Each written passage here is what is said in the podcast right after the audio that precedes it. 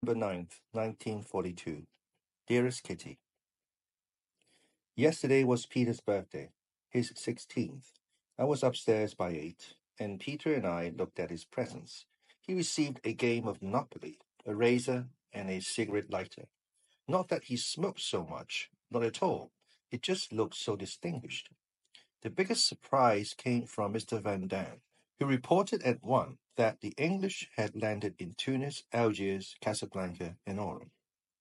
This is the beginning of the end, everyone was saying. But Churchill, the British Prime Minister, who must have heard the same thing being repeated in England, declared, This is not the end. It is not even the beginning of the end, but it is, perhaps, the end of the beginning. Do you see the difference? However, there's reason for optimism. Stalingrad, the Russian city that has been under attack for three months, still hasn't fallen into Germans' hands. In the true spirit of the Annex, I should talk to you about food. Bread is delivered daily by a very nice baker, a friend of Mr. Kleiman's. Of course, we don't have as much as we did at home, but it's enough. We also purchase ration books on the black market. The price keeps going up. It's already risen from 27 to 33 guilders, and that for mere sheets of printed paper to provide ourselves with a source of nutrition that will keep. Aside from the hundred cans of food we've stored here, we bought 300 pounds of beans, not just for us, but for the office staff as well. We'd hung the sacks of beans on books in the hallway, just inside our secret entrance, but a few seemed split under the weight, so we decided to move them to the attic, and Peter was entrusted with the heavy lifting. He managed to get five of the six sacks upstairs intact and was busy with the last one with the sack brook and flood, or rather a hailstorm, of brown beans went flying through the air and downstairs. Since there were about fifty pounds of beans in that sack, it made enough noise to raise the dead. Downstairs, they were sure the house was falling down around their heads. Peter was stunned, but then burst into peals of laughter when he saw me standing at the bottom of the stairs, like an island in the sea of brown, with waves of beans lapping at my ankles. We promptly began picking them up, but beans are so small and slippery that they roll into every conceivable corner and hole. Now, each time we go upstairs, we bend over and hunt around so we can present Mrs. Van Daan with a handful of beans. I almost forgot to mention that father has recovered from his illness. Yours, Anne. P.S. The radio has just announced that Algiers has fallen. Morocco, Casablanca, and Oran have been in English hands for several days. We're now waiting for Tunis. Tuesday, November 10th, 1942. Dearest Kitty, great news. We're planning to take an eighth person into hiding with us.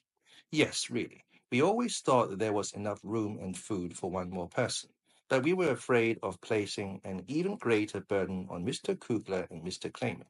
But since reports of the dreadful things being done to the Jews are getting worse by the day, father decided to sound out these two gentlemen, and they thought it was an excellent plan. It's just as dangerous whether there are seven or eight. They noted rightly. Once this was settled, we sat down and mentally went through our circle of acquaintances, trying to come up with a single person who would blend in well with our extended family. This wasn't difficult. After father had rejected all the Van Daan relatives, we chose a dentist named Alfred Dussel. He lives with a charming Christian lady who's quite a bit younger than he is. They're probably not married, but that's beside the point. He's known to be quiet and refined, and he seemed, from our superficial acquaintance with him, to be nice. Miep knows him so well, so she'll be able to make the necessary arrangements. If he comes, Mr. Dussel will have to sleep in my room instead of Margaret, who will have to make do with the folding bed. We'll ask him to bring along something to fill cavities with. Yours, Anne. Thursday, November twelfth, 1942. Dearest Kitty, Miep came to tell us that she'd been to see Mr. Dussel. He asked her the moment she entered the room if she knew of a hiding place and was enormously pleased when Miep said she had something in mind. She added that he'd need to go into hiding as soon as possible, preferably Saturday. But he thought this was highly improbable, since he wanted to bring his records up to date, settle his accounts, and attend to a couple of patients. Miep relayed the message to us this morning. We didn't think it was wise to wait so long. All these preparations require explanations to various people who we feel ought to be kept in the dark. Miep went to ask if Mr. Dussel couldn't manage to come on Saturday after all, but he said no, and now he's scheduled to arrive on Monday. I think it's odd that he doesn't jump at our proposal. If they pick him up on the street, it won't help either his records or his patients. So why the delay? If you ask me, it's stupid of father to humor him. Otherwise, no news. Yours, Anne. Tuesday, November 17th, 1942. Dearest Kitty, Mr. Dussel has arrived. Everything went smoothly. Miep told him to be at a certain place in front of the post office at 11 a.m when a man would meet him, and he was at the appointed place at the appointed time. Mr. Kleiman went up to him, announced that the man he was expecting to meet was unable to come, and asked him to drop by the office to see Miep. Mr. Kleiman took a streetcar back to the office while Mr. Dussel followed on foot. It was 11.20 when Mr. Dussel tapped on the office door. Miep asked him to remove his coat so the yellow star couldn't be seen, and brought him to the private office where Mr. Kleiman kept him occupied until the cleaning lady had gone. On the pretext that the private office was needed for something else, Miep took Mr. Dussel upstairs, opened the bookcase, and stepped inside, while Mr. Dussel looked on in amazement. In the meantime, the seven of us had seated ourselves around the dining table to await the latest addition to our family with coffee and cognac. Miep first led him into the Frank family's room. He immediately recognized our furniture but had no idea we were upstairs, just above his head. When Miep told him, he was so astonished he nearly fainted. Thank goodness she didn't leave him in suspense any longer, but brought him upstairs. Mr. Dussel sank into a chair and stared at us in dumbstruck silence, as though he thought he could read the truth on our faces. Then he stuttered, Abba, but are you neat in Belgium? The officer, the auto, they were not coming? Your escape was not working? We explained the whole thing to him about how we deliberately spread the rumor of the officer and the car to throw the Germans and anyone else who might come looking for us off the track. Mr. Dussel was so speechless in the face of such ingenuity and could do nothing but gaze around in surprise as he explored the rest of our lovely and ultra practical annex. We all had lunch together. Then he took a short nap, joined us for tea, put away the few belongings Miep had been able to bring here in advance and began to feel much more at home, especially when we handed him the following typewritten rules and regulations for the secret annex. Prospectus and Guide to the Secret Annex, a unique facility for the temporary accommodation of Jews and other dispossessed persons. Open all year round, located in beautiful, quiet, wooded surroundings in the heart of Amsterdam. No private residence in vicinity. Can be reached by streetcar 13 or 17 and also by car and bicycle. For those to whom such transportation has been forbidden by the German authorities, it can also be reached on foot. Furnished and unfurnished rooms and apartments are available at all times, with or without meals. Price free. Diet low to fat. Running water in the bathroom and on various inside and outside walls cozy wood stoves for heating, ample storage space for a variety of goods, two large modern safes, private radio with a direct line to London, New York, Tel Aviv, and many other stations, available to all residents after 6 p.m. No listening to forbidden broadcasts, with certain exceptions, i.e., German stations may only be tuned in to listen to classical music. It is absolutely forbidden to listen to German news bulletins and to pass them on to others rest hours from 10 p.m. to 7:30 a.m., 10:15 a.m. on Sundays. Owing to circumstances, residents are required to observe rest hours during the daytime when instructed to do so by the management. To ensure the safety of all, rest hours must be strictly observed. Free time activities, none allowed outside the house until further notice. Use of language. It is necessary to speak softly at all times. Only the language of civilized people may be spoken, thus no German. Reading and relaxation. No German books may be read, except for the classics and works of a scholarly nature. Other books are optional. Calisthenics, daily. Singing, only softly, and after 6 p.m. Movies, prior arrangements required. Classes, a weekly correspondence course in shorthand. Courses in English, French, math, and history offered at any hour of the day or night. Payment in the form of tutoring, e.g., Dutch. Separate department for the care of small household pets. Meal times. Breakfast at 9 a.m. daily, except holidays and Sundays. At approximately 11:30 a.m. on Sundays and holidays. Lunch, a light meal, from 1:15 p.m. to 1:45 p.m. Dinner may or not be a hot meal. Mealtime depends on news broadcasts. Obligations with respect to the supply call. Residents must be prepared to help with office work at all times. Baths. The wash tub is available to all residents after 9 a.m. on Sundays. Residents may bathe in the bathroom, kitchen, private office, or front office as they choose. Alcohol for medicinal purposes only. The end. Yours, Ed. Thursday, November 19th, 1942. Dearest Kitty, just as we thought, Mr. Dussel is a very nice man. Of course, he didn't mind sharing a room with me. To be honest, I'm not exactly delighted at having a stranger use my things, but you have to make sacrifices for a good cause, and I'm glad I can make this small one. If we can save even one of our friends, the rest doesn't matter, said father, and he's absolutely right. The first day Mr. Dussel was here, he asked me all sorts of questions. For example, what time the cleaning lady comes to the office, how we've arranged to use the washroom, and when we're allowed to go to the toilet.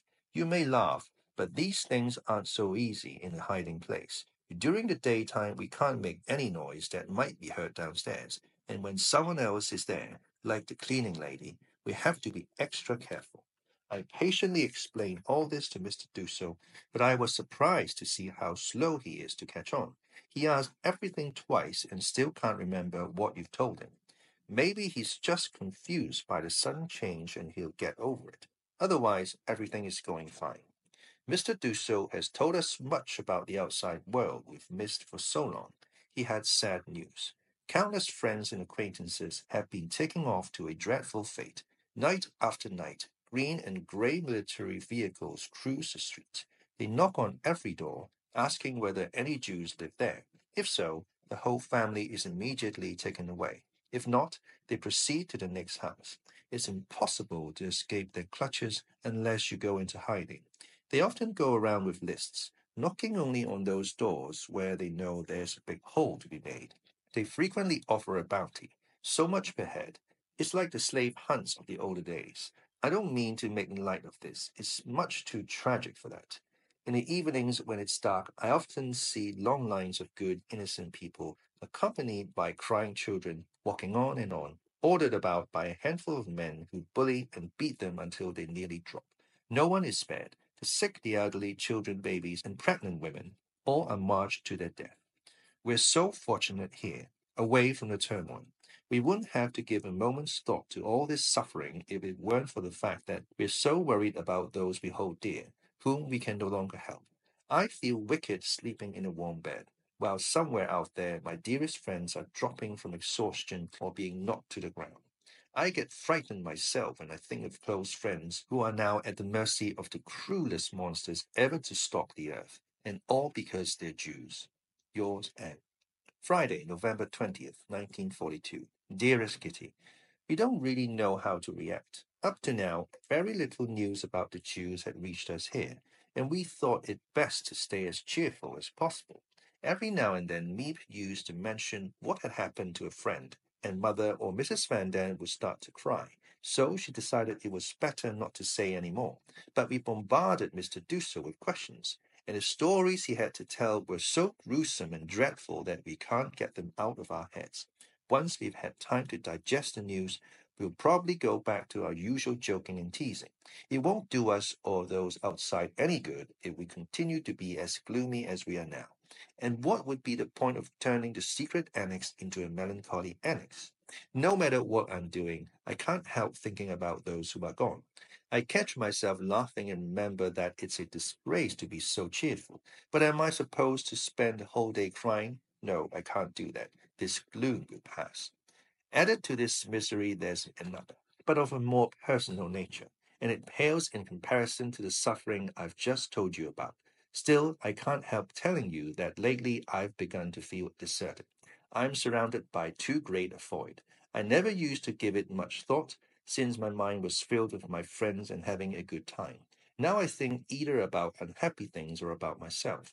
It's taken a while, but I finally realized that father no matter how kind he may be, can't take the place of my former world. When it comes to my feelings, Mother and Margaret ceased to count long ago.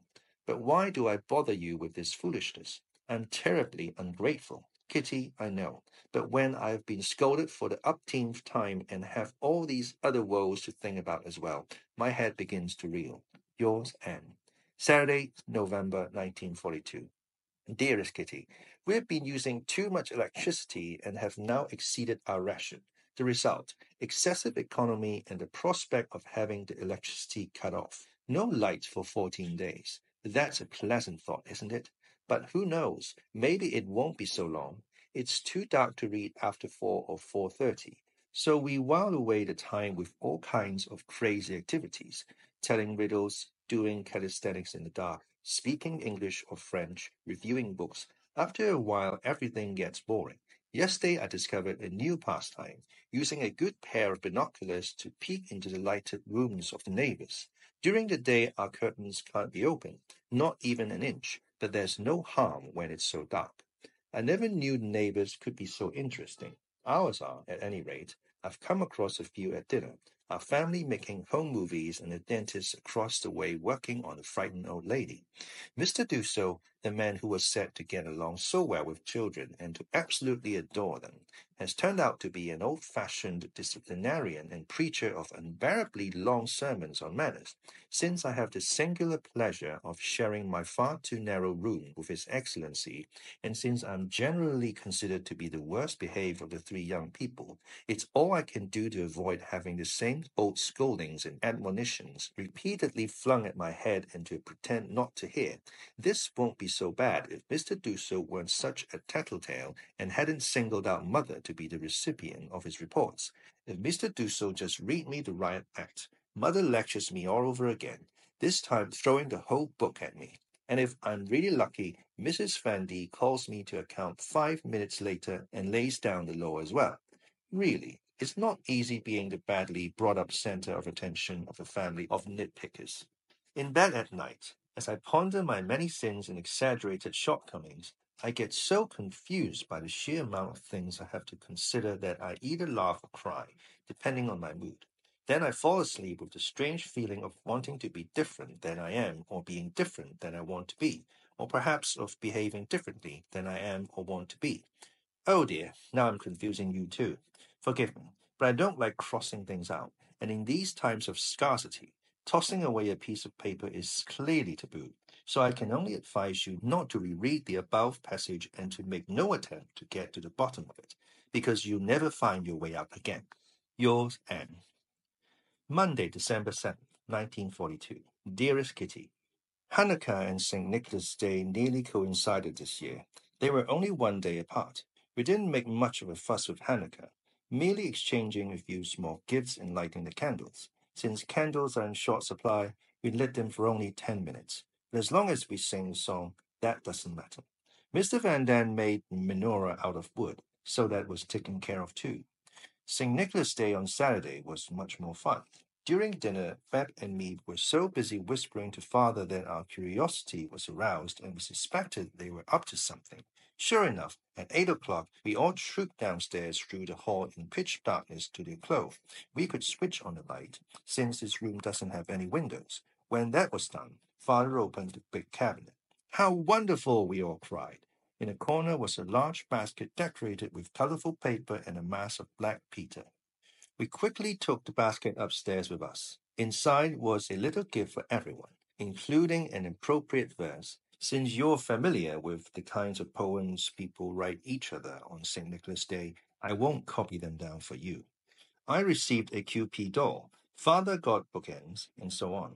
Well, anyway, it was a nice idea. And since the eight of us had never celebrated St. Nicholas Day before, this was a good time to begin. Yours, Anne. P.S. We also had presents for everyone downstairs, a few things left over from the good old days. Plus, Pete and Bep are always grateful for money. Today, we heard that Mr. Van Daan's ashtray, Mr. Dussel's picture frame, and father's bookends were made by none other than Mr. Voskuijl. How anyone can be so clever with his hands is a mystery to me. Thursday, December 10th, 1942.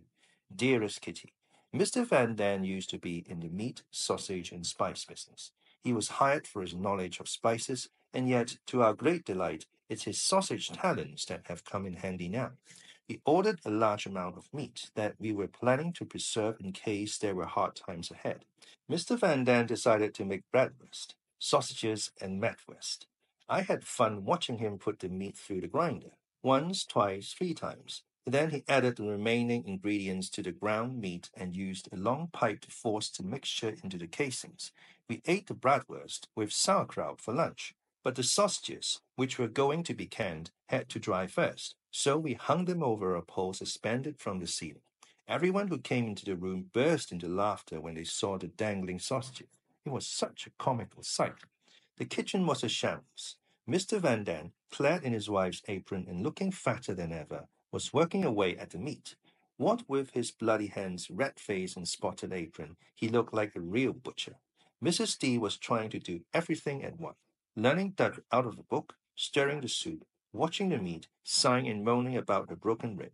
That's what happens when old ladies do such stupid exercises to get rid of their fat behinds. Dussel had an eye infection and was sitting next to the stove, dabbing his eye with chamomile tea. Pim, seated in the one ray of sunshine coming through the window, kept having to move his chair this way and that to stay out of the way. His rheumatism must have been bothering him because he was slightly hunched over and was keeping an eye on Mr. Van Daan with an agonized expression on his face. Reminded me of those aged invalids you see in the poorhouse. Peter was romping around the room with Mouschi, the cat, while Mother, Margaret, and I were peeling boiled potatoes. When you get right down to it, none of us were doing our work properly because we were all so busy watching Mr. Van Daan.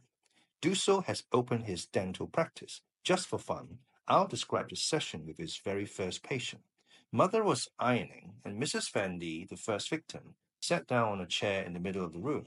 Dussel, unpacking his case with an air of importance, asked for some eau de cologne, which could be used as a disinfectant, and Vaseline, which would have to do for wax. He looked in Mrs. Van D's mouth and found two teeth that made her wince with pain and utter incoherent cries every time he touched them.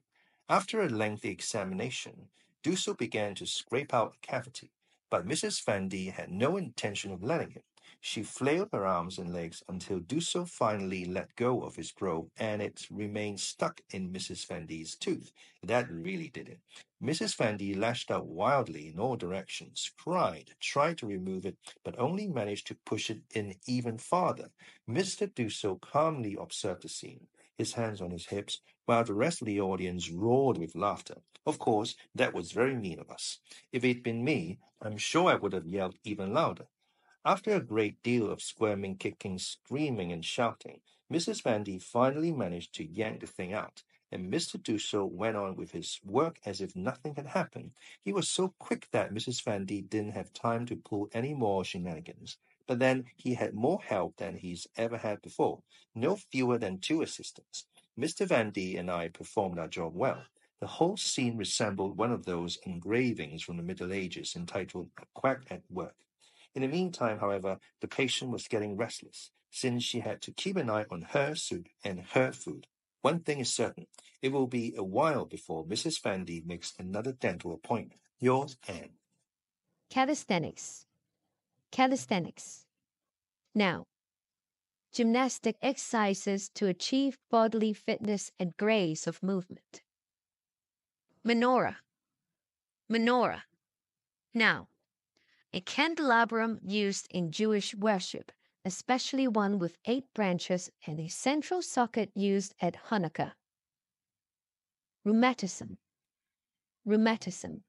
Now, any disease marked by inflammation and pain in the joints, muscles, or fibrous tissue, especially rheumatoid arthritis.